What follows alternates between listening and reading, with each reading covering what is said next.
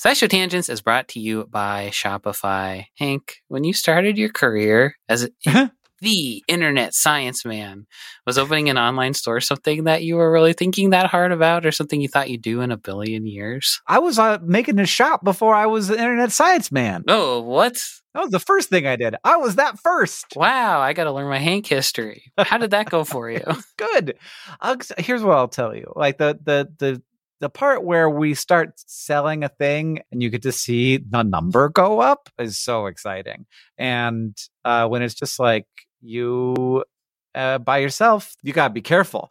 But luckily, yeah. Shopify has all kinds of little tools to help you with that, to help you with increasing conversions, to help you with managing orders, with customer support, with all of the stuff, uh, because it's a, you know, I don't know. It feels like the industry standard. And so there are all kinds of plugins that you can use to make your Shopify work for you in particular. That's right. Shopify is a global commerce platform that helps you sell at every stage of your business, from vlogging in your parents' basement to treading the boards of Carnegie Hall. Now, it was my first... basement. It was my basement of my own home okay. that I was renting. The downstairs okay. of. If you say so. From your first sale to your one millionth, Shopify's here to help you grow. And they've got a proven track record, my friends. Shopify powers ten percent of all e-commerce in the U S and powers entrepreneurs in one hundred seventy-five countries. They have, as Hank mentioned, the internet's best converting checkout, thirty-six percent better on average compared to other leading commerce platforms. And they have award-winning customer service, because businesses that grow, grow with Shopify. You can sign up for a one dollar per month trial period at shopify.com slash tangents, all lowercase tangents. Go to shopify.com slash tangents now to grow your business, no matter what stage you're in. Shopify.com slash T-A-N-G-E-N-T-S, all lowercase.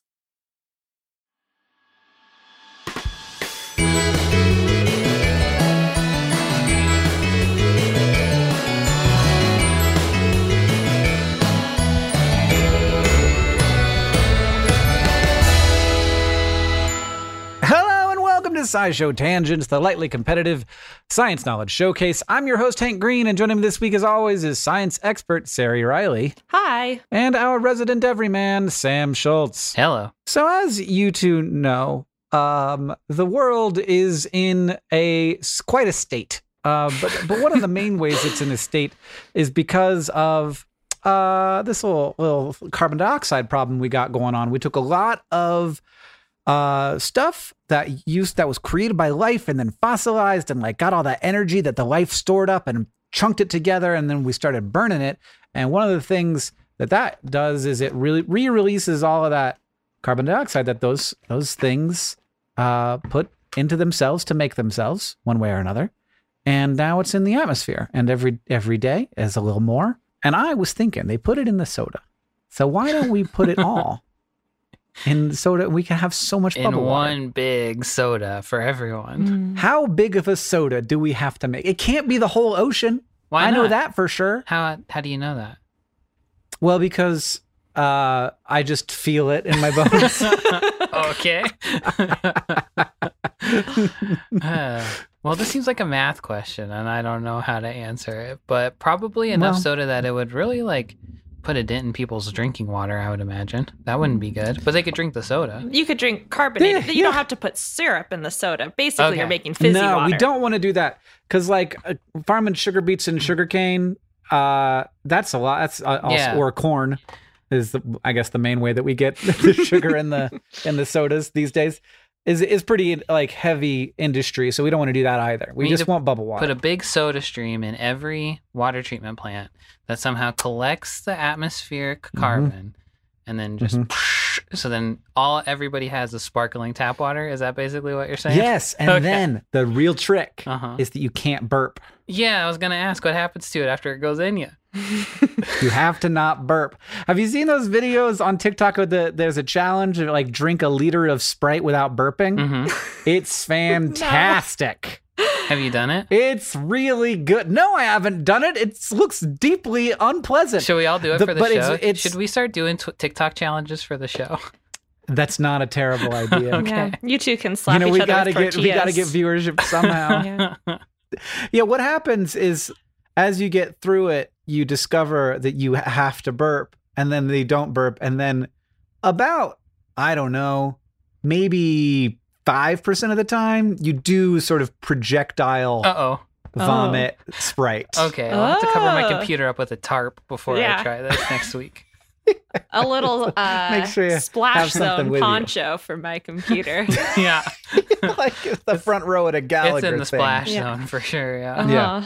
But but the rest of the time, you just have the most epic burp. And I've I've never burped the way pe- these people burp, so part of me does want to experience that.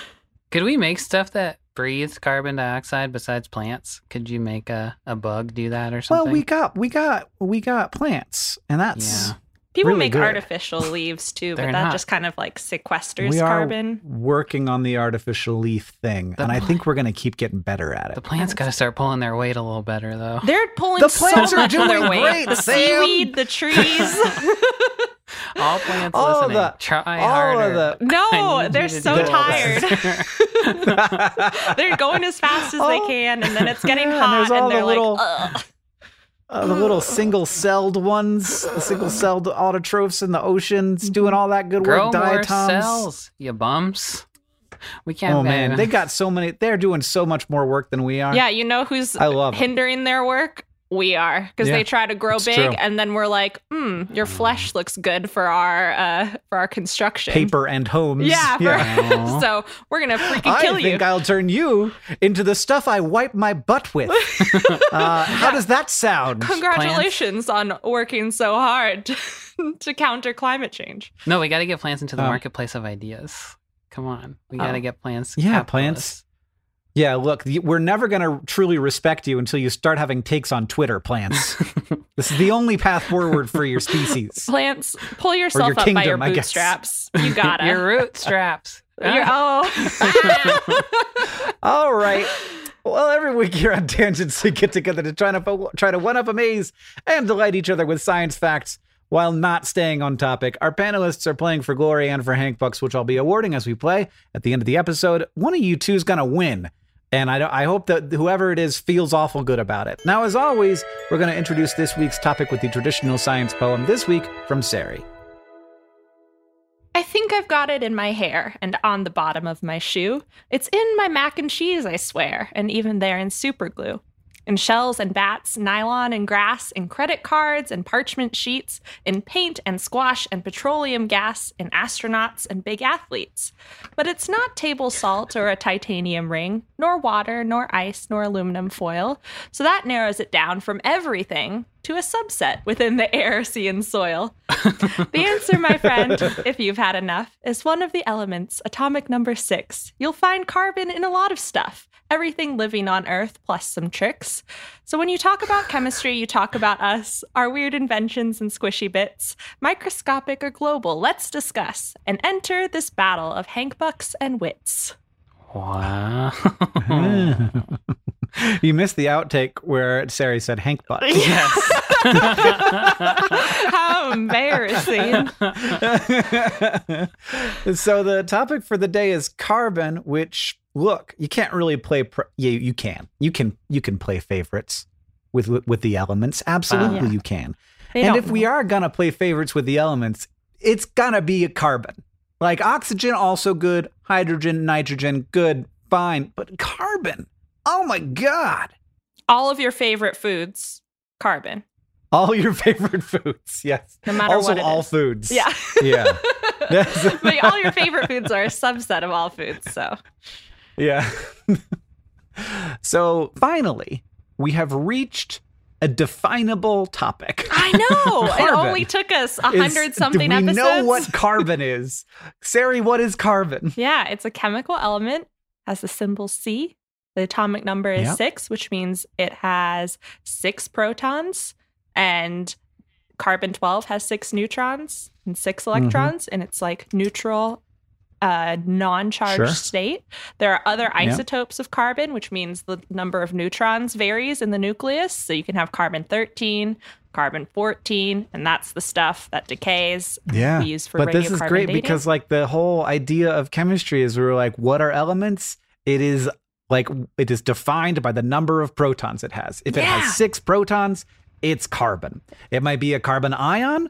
It might be a carbon isotope, but it is carbon. Mm-hmm. So we know what carbon is. We know. Yay. The easiest definition ever. Thank you, chemists, yeah. for making such uh, precise borders yeah. around the thing element. Yeah. But why is carbon so great? Why is carbon such a big deal? Yeah, why, why are we not be... doing an episode on tungsten right now? Why can it be everything?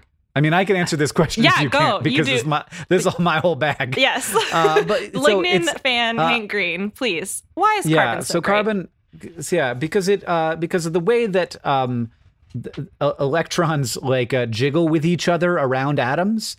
So carbon has six electrons, and the way that the electrons like to jiggle around for physics reasons is that there's like a couple, there's like a bunch of different balls where they jiggle inside of called orbitals, and the first jiggle ball gets two, and the second one gets six, and uh, and so carbon has a total of six, so it's got two in the first one, and then four in the second one, and so it wants four more electrons, so it's got four different opportunities to bond to four different things. Sometimes it double bonds. Uh, so it bonds to it can bond like to two different things, like carbon dioxide is two double bonds to two oxygens. Uh, but it, it just like because of that, it can do so many different chemistry things. It's also so there are other things that that have this property where they can bond to four other things. But carbon is like little, and so it doesn't take up very much space. There's also lots of it, uh, but but a big piece of it is that, like, it's physically small, which allows it to uh, to you know create more complicated chemistry. They make like a, it's like a scaffolding upon which like everything yes, else. Yes, it's a great scaffolding. Okay. So you can just like imagine carbon bonded to carbon bonded to carbon, and that gives you, uh, since it's uh, one carbon mo- molecule, one, one carbon atom bonded to two others, that gives it two more opportunities to do something else. Okay. So you have this like long, long chain, and it can be, it could be double bonded to an oxygen. It could be bonded to uh, an alcohol, which is an O H group, and something else. It can be bonded to another carbon, and then you get carbon split into a bunch of different ways. Uh, and you could you could do anything. You could make these like you could make giant molecules that you could literally hold in your hand, or you can make tiny molecules that are you know the in the air all around us right now, hmm. causing global warming and making your soda bubbly. And making your soda bubbly and feeding the plants. Mm-hmm. Yeah. Sari, where does the word carbon come from? Because I find elements have excellent etymologies mm. often. This one is, I don't know if you'd call it excellent. It's It exists. I will. Okay. So um, we actually knew about carbon or knew about the idea of carbon as yeah. an element before the periodic table was solidified into a thing. Well, as a thing, not an element. As a yes, as a thing, I guess, as a as a thing uh, that existed, as yeah. a thing that existed, as an essential principle, a pure and essential principle is what it was called. Oh, okay. Uh, cool. So, in in French, it was carbone, which is just carbon with an e, uh, which might have been pronounced. I'm sure carbon. That's how they pronounce it. Yeah, carbone yeah. with the emphasis on the bone, uh, which was then anglicized to carbon. Um, In seventeen eighty-eight, when some French chemists, as they were wont to be, uh, were adopting mm-hmm. a bunch of words from fa- French to English for English chemists to take take advantage of. Oh, it was coined in seventeen eighty-seven by Lavoisier, great guy, mm-hmm. as charbone, mm-hmm. which kind charbone. of charbone makes sense. Sound like a Pokemon. It, Yeah, it's Q-bone, but burnt, um, which comes from Latin carbonem, which means a coal or a glowing coal or charcoal, which yeah. the ash from that is a carbon yeah. residue. Um, so it comes from what it is, which is we burned something. There's like a carbonized mm-hmm. layer left over or dust, and that's that's carbon. Mm. I thought that was a great nice. etymology. I don't know what you're okay. talking about. Yeah. Well, now it's time for us to play a little game. Are you guys ready for this game that I have for you? Yeah. Yeah. It's called Carbon This or That. Carbon is a vital ingredient in our world, of course, which means that there are tons of ways to measure and quantify it. There are common things like measuring our carbon footprint, but also less typical things. And that's what we're going to talk about in today's game, This or That Carbon. In each round, I'm going to present you with some way that we've been measuring carbon and then giving you two things to compare, and it's up to you to figure out which of the things is bigger. Does it make sense? I hope so. Are you ready? So. Yeah, we got to pick okay. one of two things. Yeah. fifty-fifty chance yeah. of success. fifty-fifty. So first, we're going to talk about radiocarbon dating, which is a widely used technique that shows up in archaeology and forensics, allowing people to estimate the age of a sample based on the amount of radioactive carbon fourteen in it. In twenty twenty, researchers at the University of Glasgow uh, published a paper titled Using Carbon Isotopes to Fight the Rise in Fraudulent Whiskey. According to their calibration curve, which of the following should have more radioactive carbon fourteen in it? A whiskey distilled in nineteen sixty-six or a whiskey distilled in nineteen eighty? Those are both after atomic testing, which is, yeah. I was like, that's going to be the trick. Does that affect things? Yeah, no. I think there'd be more in the one from nineteen sixty-six because something is breaking down or something like that. Ah, oh, damn it. I think I'm wrong. Okay, I want to keep it, though. I also think nineteen sixty, I think it's the older one, because I think it, but I don't know. I feel like the wood has something to do with it, maybe. I'm changing my mind. I'm changing my what? mind to the okay. new one. nineteen sixty. All right, you can do that. Yeah. So nineteen sixty-six for Sari, nineteen eighty yes. for Sam. Yeah. Well, I would have gone with nineteen sixty-six, but I'm about to read you the answer, which I have not read yet. So I'm also in the dark. When it comes to radiocarbon dating, researchers have been making calibration curves that go back thousands of years. And very broadly, the older a sample is, the less carbon there is due uh, to decay. But in nineteen fifty-five, there was a spike in carbon fourteen in the atmosphere because of above-ground bomb testing that lasted until the limited test ban treaty that was signed in nineteen sixty-three. So a whiskey distilled in nineteen sixty-six would have incorporated more of that carbon fourteen than a whiskey distilled in nineteen eighty, after much of that carbon would have decayed. This is called the bomb pulse, and it's given scientists a more recent curve to fit uh, their samples into in the last century, helping them study a bunch of stuff and do forensics on things like fraudulent art and dead bodies and even fake whiskey. So yes, whiskey distilled in nineteen sixty-six should have more carbon fourteen. So that's a point for Sari. Now, researchers have been developing new materials from carbon, including carbon nanotubes. And of course, they want to make sure that those materials are not toxic. So in two thousand nine, a team of scientists from Brown University decided to see how the fruit fly Drosophila responded to different types of carbon nanoparticles at different points in their life. So which of the following was more toxic? Carbon nanoparticles that were fed to Drosophila larvae, or test tubes filled with carbon nanoparticle powder and then loaded with an adult Drosophila?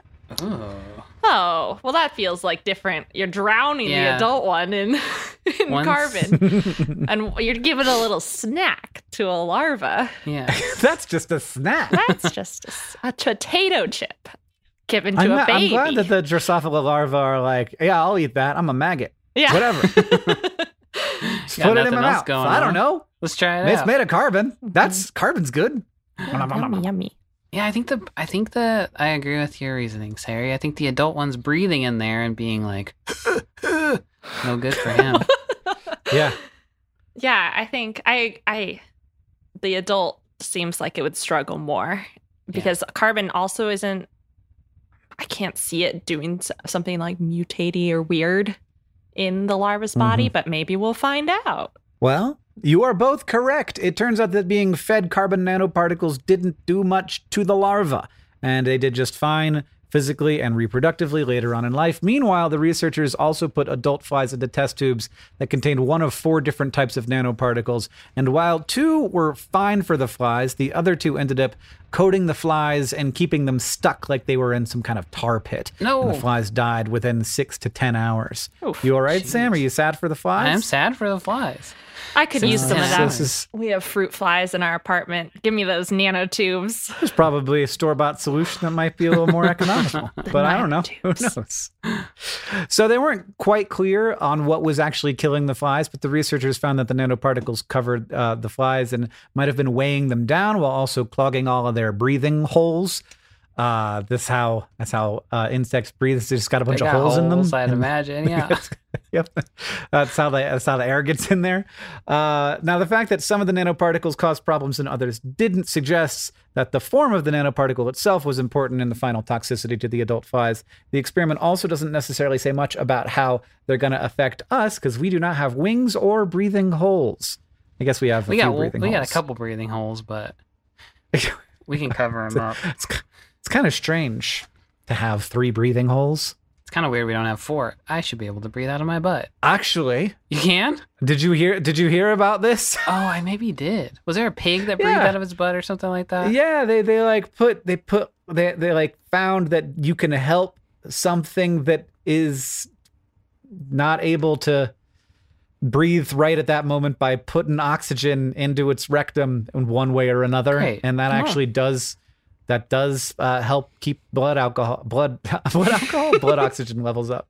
Okay, so much like the bug, I am also full of holes. The air could just get it. Too. You're full of breathing holes. Yeah. Mm-hmm. Round number three and our final round.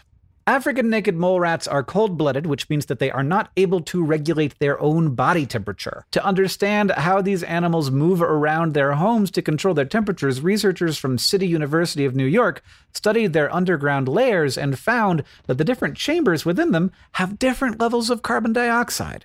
So within a naked mole rat's underground home, which of the following has more C O two? The nest chamber or the toilet chamber? And yes, they have both of those. Naked mole rats are cold-blooded? How did they end up this way? Okay. Uh... they lost their fur and they lost their internal yeah. homeostasis. I love it when you name an animal and you're like, what does that look like? Well, it looks like a naked rat mole. Yeah, it looks like a naked rat and it lives underground, so it must be a mole. Put them all together. Yeah. It's a naked mole and rat. And it lives in Africa, so put that at the front. Yeah. I just gotta say, we we're also hairless, so we're kind of like naked monkey, naked monkey guys, Na- naked monkey guys. That's naked and it's a monkey. It what is it like? like we look like monkeys, but we also, because we like walk around on two legs, we're kind of like birds. Oh, so we're like a naked monkey bird. If other animals call us that, better, yeah. more power to be like, all right, yeah, that makes sense. I deserve it, probably. you, you can call me whatever you want after what I did to you. Uh-huh.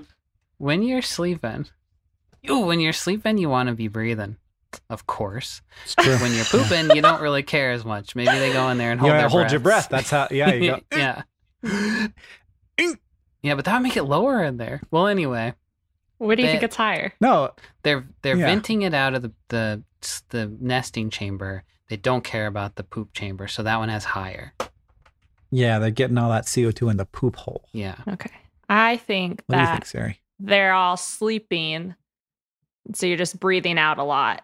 And I know astronauts sometimes have trouble if they're not by a vent. They get like yeah. a bubble of carbon dioxide around their head and can mm-hmm. asphyxiate. Just a, mm-hmm. like a very scary idea that you can just breathe and not realize. Um, uh-huh. And so I think naked mole rats are similar, where they're just breathing and not realizing. And then when they get out of the nest, they're like, wow, fresh. Uh, and don't realize that it's because they've been breathing in and out their old stale air. Well, Sari is correct. Congratulations. I'm a genius this uh, yeah. episode. You're doing great. That's the nest chamber, where the queen rat spends much of uh, her time with the breeding male. There's apparently a queen rat, has the mm. highest concentration of C O two of all the chambers, with around two point three percent of the total atmospheric pressure. In comparison, the toilet chambers are around zero point zero five, and the food chambers, there's a lot of chambers, are around a half a percent. The researchers were very interested in this because it seems like the naked mole rats seek out higher carbon dioxide levels, which they realized actually helps protect them from having seizures. They spend around seventy percent of their lifetime in that nest chamber, and when researchers infused carbon dioxide into the into certain chambers, they found that the mole rats tended to visit those chambers more often. They like it that way. In addition, in addition the researchers found that uh, when naked mole rats were exposed to hot air with low carbon dioxide levels, the rats would start to hyperventilate and seize, but they did not do this when the hot air had higher C O two levels. The researchers hypothesized that because naked mole rats lack the uh, switch that many of us rely on to control electrical activity in the brain, they instead rely on C O two to prevent seizures. What? Wild. That what is weird little fellows. Wild. There's only there's only one way to be a naked mole rat, and it's weird. It's a weird way. Uh-huh. Yeah. It's like they read a book about ants and they were like, let's try that. Okay. Yeah. Well, Sari, congrats on your three points to Sam's one. Thank Next, you. We're going to take a short break. Then it'll be time for the Fact Off.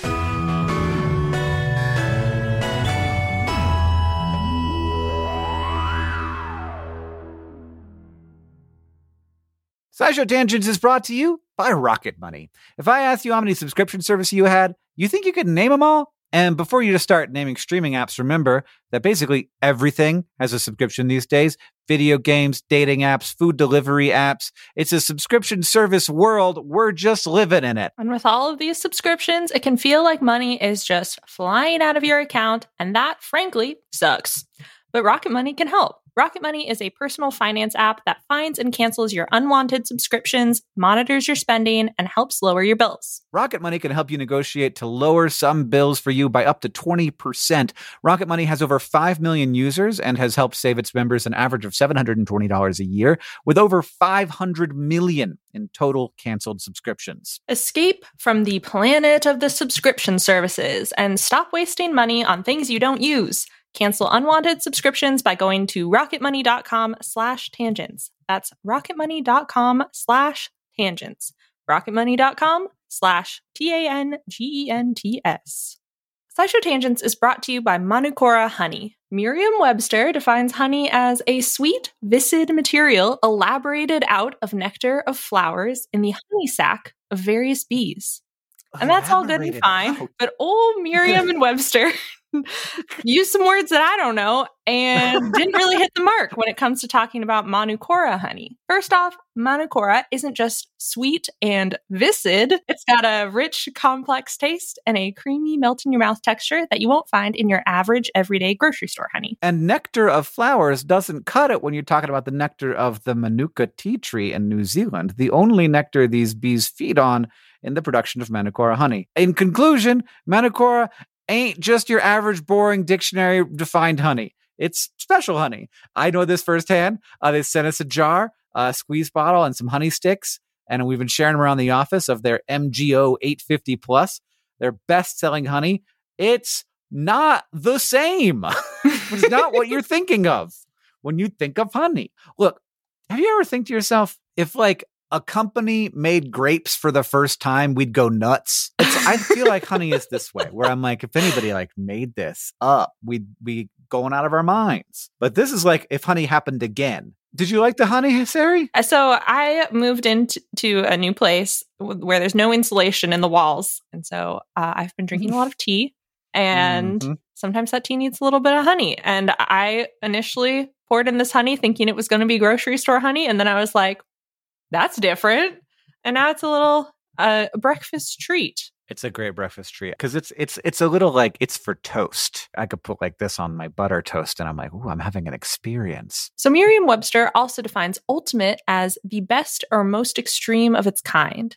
Now that one fits Manukora to a T. Indulge in the best or most extreme sweet viscid material elaborated out of nectar of flowers in the honey sac of various bees from Manukora. If you head to manukora.com slash tangents, you can get twenty-five dollars off their starter kit, which comes with the M G eight fifty plus Manuka honey, a free travel pack of honey sticks, a free wooden spoon, and also a free guidebook. That's M-A-N-U-K-O-R-A dot com slash tangents to get twenty-five dollars off your starter kit.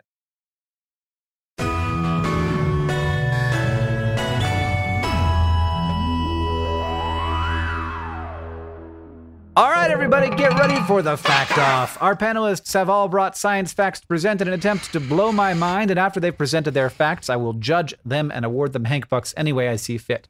But to decide who goes first, I have a question. Are you ready? Yeah. Who cares? Oh. Not me. Okay.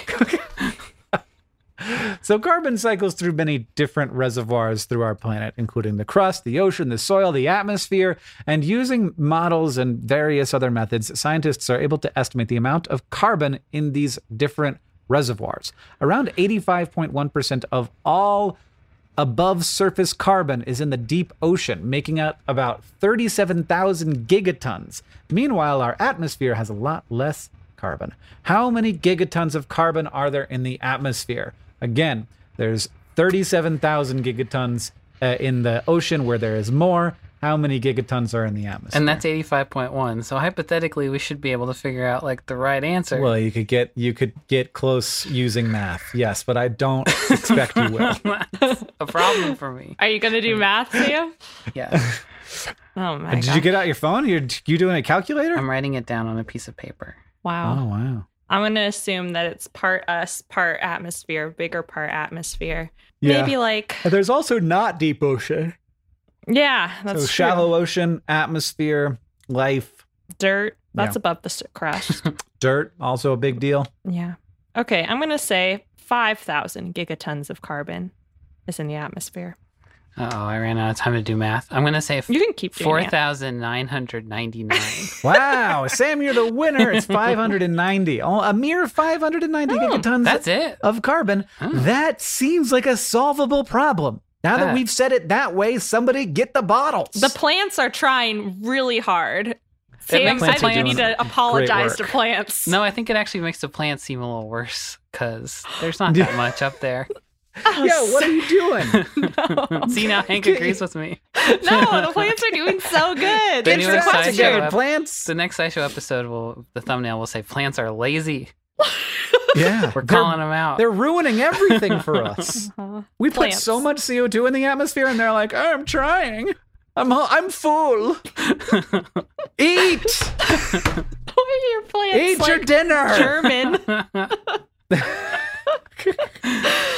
So, Sam, who do you want to go first? Oh, I'm going to go first. Seize the okay. day. I'm being brave. I'm brave, Sam, now. Much like wood, silk from silkworms and spiders is very useful, but people suck at making it.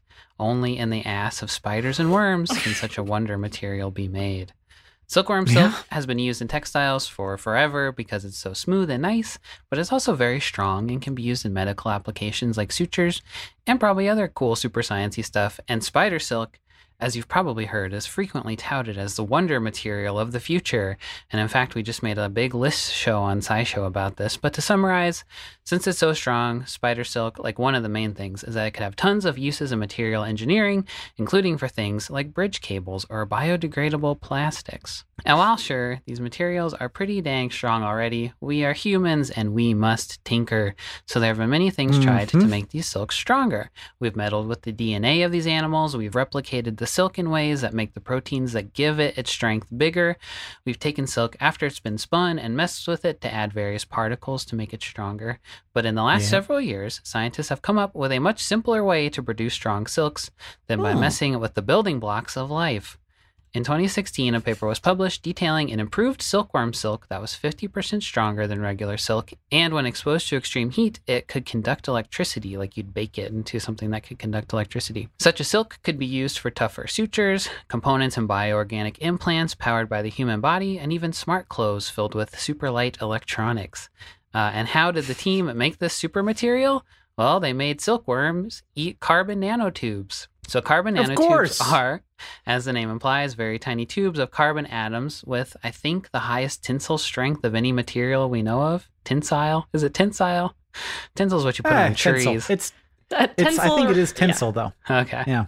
They have applications in nanotech because they conduct electricity and they're real strong, but they can also be added to other stuff to make those materials stronger. Like, uh, I think we've talked about on this show how carbon nanotubes were found in Damascus steel, which is a famously strong type of steel that we don't really know how to make anymore. Mm-hmm. So anyway, inserting nanotubes into silkworm silk has been tried before, I think, with silk that's already been spun. But these scientists just mixed some nanotubes with water and sprayed it on leaves, and then the worms ate it and crapped out super silk. So pretty easy. And then another group of scientists did the same thing with spiders in twenty seventeen uh, and got silk that was three times stronger than natural spider silk. What? Which I think what? put spider silk, they said, on the same level as like carbon nanotubes in terms of strength. It became like one of the strongest things we've ever discovered. So silkworms can make enough silk that making like super silk like this at scale is pretty simple, just as simple as spraying leaves with water. But spiders, on the other hand, make way less silk, and we're yeah. still figuring out how to make spider silk proteins without a spider. But since this process requires a spider to eat the, the nanotubes and spin it into a web, all we've done here, it seems to me, is given spiders super webs. Which, hey, I think that why not? I, Try it out. I don't know. See what happens. Seems bad. That's true. There is a concern that they could... I don't like walking into a spider web, and I wouldn't like walking no. into one that's made of super and silk like even more, I think. Yeah. So you just... you They just... Like, it's weird to me that you put a nanotube into a silkworm, and that it ends up going, like it doesn't just poop it out. No. It ends up going into the silk into part. This little thing. I would yeah. think it would just poop it out. That's great. That's very cool. I'm confident that someday we will have a bunch of spiders that sort of make everything for us. And then aliens will come to our planet and see all of our spiders making everything, and they'll go, these guys are weird. Don't mess with those guys. No, no, they'll be like, wow, that, that entire planet is run by spiders. That's weird. We've never seen that before. Yeah. It's, almost everything on that planet is a spider or a chicken. And then there's some naked bird guys walking around too. I don't know what they're doing. Naked ape birds, yeah. Sari, what do you got for us? So foams are a weird and curious part of materials science. They're kind of related foams. to foams. Foams. F O A M S. Okay. uh, I don't enunciate, which is bad in a podcaster, but... Uh, they're kind of related to bubbles if you listen to that episode of Tangents, but I'd argue that foam mm-hmm. is a distinct category of thing. In and yes, you would, because yeah. you had really strong bubble opinions. People oh. have disagreed with you about your bubble opinions really? already. And the, yeah. Oh, no. Yeah. Well, no. I, I expected Like me, that. for example. yeah. yeah. Yeah. I expected that. So anyway, in engineering uses, for example, foams are often solid materials with pockets of gas dispersed throughout it. They're useful because they're generally really low weight, but strong, and have different properties based on the atoms that make up the solid bits. And as far as I can tell, carbon foams aren't everywhere like styrofoams or polyurethane foams, but seem like pretty useful things. Uh, carbon is not super explosive because carbon structures have a really high ignition temperature. They can conduct electricity, and depending on how the foam is structured, it can either conduct or insulate from heat. So scientists are excited to use carbon foam for things like aerospace insulation or even in batteries. And the ever-present challenge with new materials is finding ways to manufacture them that are worthwhile to whoever's making them, whether that's quick or cheap or ethical when it comes to labor or environmental impact, lots of different factors. And the main ways that carbon foams have been developed so far involve carbon-rich byproducts like coal tar. By putting it under a lot of pressure, it'll foam up and then can be stabilized and shaped into the foam that you want. But a twenty sixteen paper described a totally different method to create three D carbon foam structures that felt extremely like something that we would joke about here, except it's real. To make carbon foam, they baked and then burnt the heck out of a loaf of bread. So their materials and methods section. Of so the they paper. Just, they they baked a loaf of bread. Yes. So that's the first part. You don't can't really get a loaf of bread without baking it. Yeah, so they, that was kind of given. It was given. And yeah. then they then they just cooked it. Then they burnt it. Yeah. So the materials and methods section of the paper is literally a recipe for baking bread, playing with different amounts of yeast and flour and water to make the crumb different. For example, quote, in a typical process, five grams dry yeast was dissolved in one hundred fifteen milliliters water by stirring. After completely dissolved, the mixture was poured into three hundred grams flour, which was placed into a dough mixer in advance. That's just a bread recipe. That's on, that's, you Google how to make sourdough bread. Except, instead of eating it, they stuck it in an oven to dry for eighteen hours at eighty degrees Celsius, and then stuck it in a tube furnace with argon gas at one thousand degrees Celsius to carbonize it. Basically, they didn't put oxygen in there to help prevent flames mm. and control the decomposition mm-hmm. process to leave a carbon-rich husk behind. It's totally possible if you, like, leave a pizza in an oven for way too long, but this way it does it quicker and ensures it. And that tasty breadcrumb became the pores of a carbon foam. They tried soaking chunks of their burnt bread in ethanol and setting it on fire, and it maintained its shape, so it was heat resistant. And they found that this carbon foam shields electromagnetic radiation fairly well, which is also seen as a plus for aerospace uses or other technologies. So bread it's like planes. Are we gonna have bread spy bread planes? planes? I bread think so. Planes.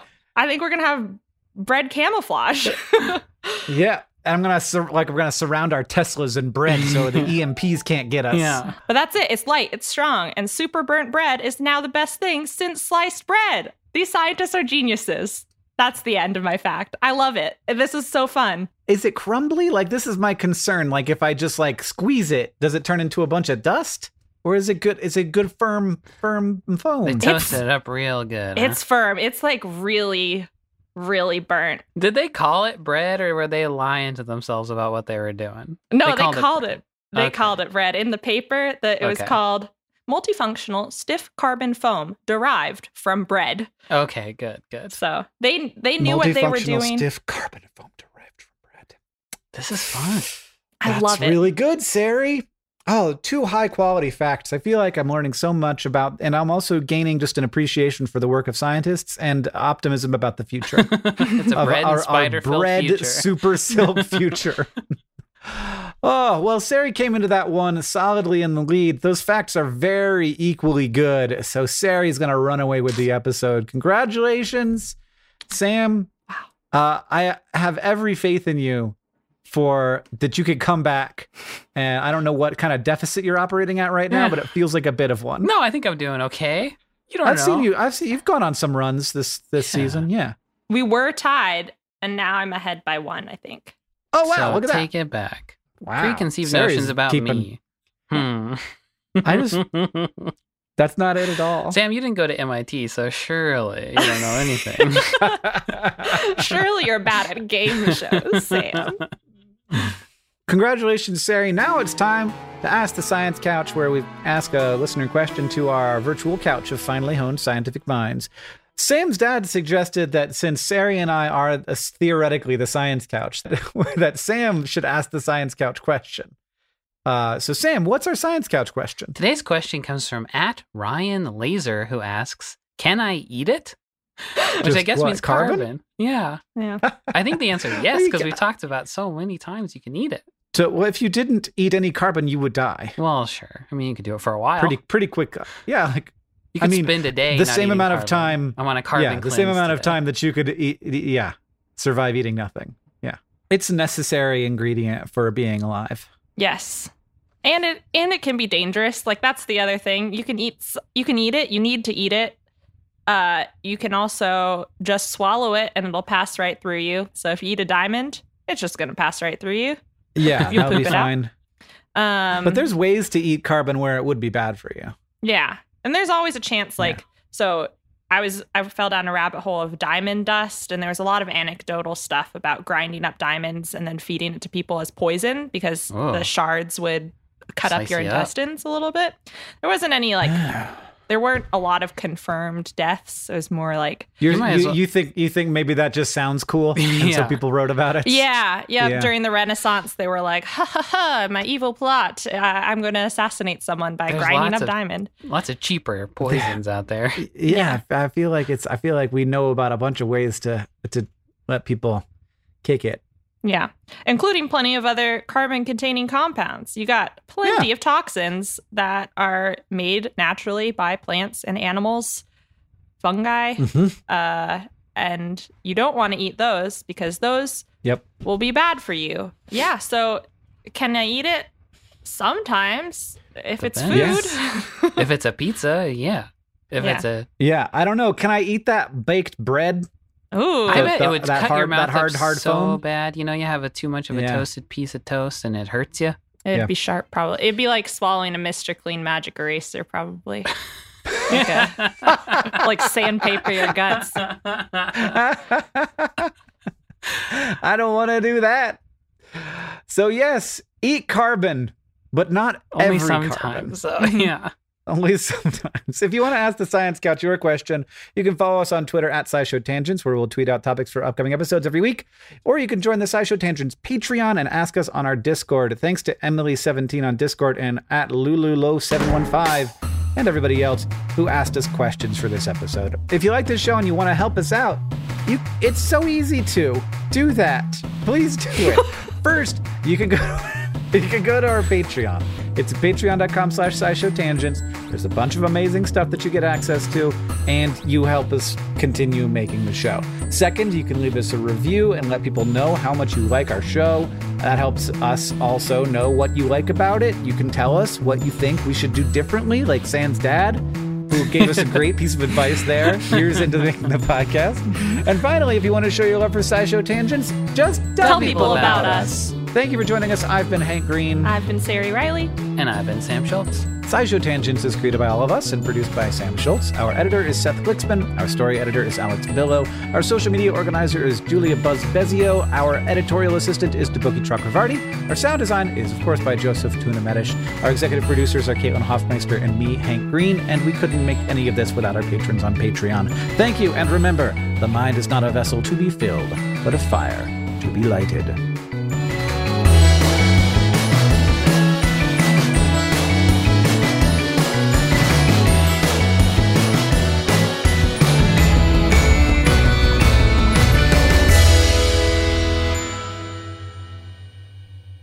But one more thing. Activated charcoal is a super porous form of carbon, where each particle has a huge surface area. So it's really good at adsorption, which is where the surface of one substance sticks to other molecules like poisons in the human gut, dissolved organic substances in water, or even gas particles in air, including some, quote, odoriferous rectal gases, a k a stinky fart compounds. So naturally, there are products out there like underwear made of carbon fibers or activated charcoal pads that you can insert uh, into the underwear to help people keep their gassy butts odor- odor-free. We could eliminate fart stink from the world, and we choose not to. Yeah. Why? We do. You gotta yeah, pay well, to play. Because, yeah. Pay to play underpants. Uh, they should give it to astronauts, though. Absolutely. Oh, yeah. That makes a lot of sense. It's got to be so stinky in that tin can. Uh, but you oh, my can, God. But like we said earlier, you can pick a corner and you're like, that's the fart corner. Everybody go over there. It's going to stay in that corner and it's all going to be in there. It's fine. You can close the lid of a, you can fart into a box and close the lid, and that's just your fart box.